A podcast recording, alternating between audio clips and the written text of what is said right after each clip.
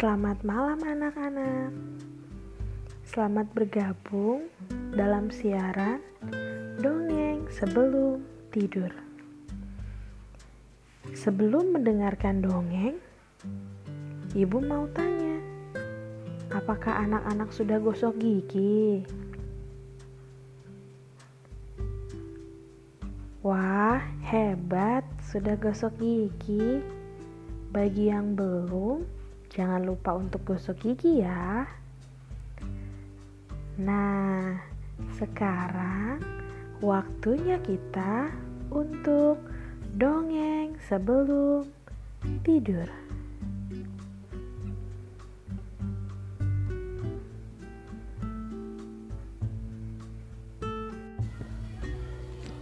Kali ini, Ibu Fani mau menceritakan dongeng cerita rakyat dari Jawa Tengah dengan judul Timun Mas. Alkisah, ada seorang wanita yang tidak mempunyai anak. Ia bernama Mbok Srini. Saat pergi ke hutan, ia didatangi raksasa yang memberinya biji timun. Raksasa tersebut mengatakan kalau ia akan mempunyai anak lewat biji timun tersebut.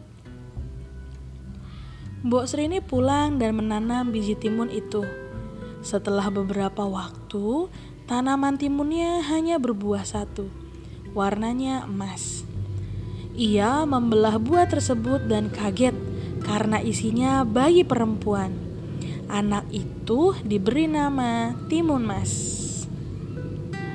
Waktu berlalu, timun mas bertumbuh dan menjadi dewasa. Suatu malam, Mbok Srini bermimpi didatangi raksasa. Raksasa tersebut akan menjemput timun mas seminggu lagi. Mbok Srini pun takut, lalu menemui petapa sakti. Petapa itu memberikan empat bungkusan kecil berisi biji timun, jarum, garam, dan terasi. Pada hari di mana raksasa akan menjemput Timun Mas, Mbok Srini meminta Timun Mas untuk pergi. Raksasa pun mengejarnya.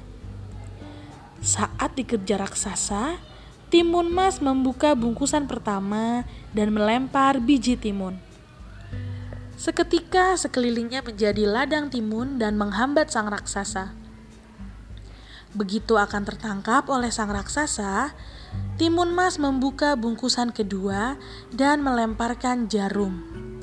Dalam sekejap, sekelilingnya menjadi rerimbunan pohon bambu yang runcing yang membuat raksasa terluka. Namun, raksasa terus mengejarnya. Kemudian Timun Mas membuka bungkusan ketiga dan melemparkan garam.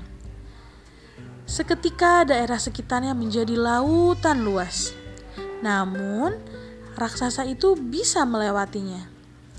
Dengan ketakutan, Timun Mas melempar bungkusan terakhir yang berisi terasi. Kemudian, sekelilingnya berubah menjadi lautan lumpur yang mendidih. Raksasa pun tercebur ke dalamnya dan meninggal. Selamatlah timun emas yang kemudian menemui ibunya.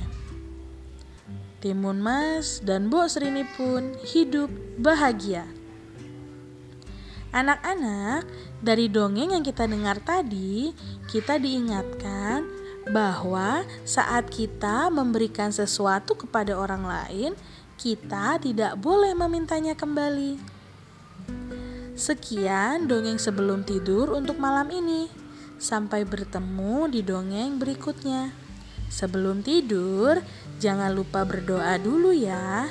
Selamat tidur, selamat beristirahat.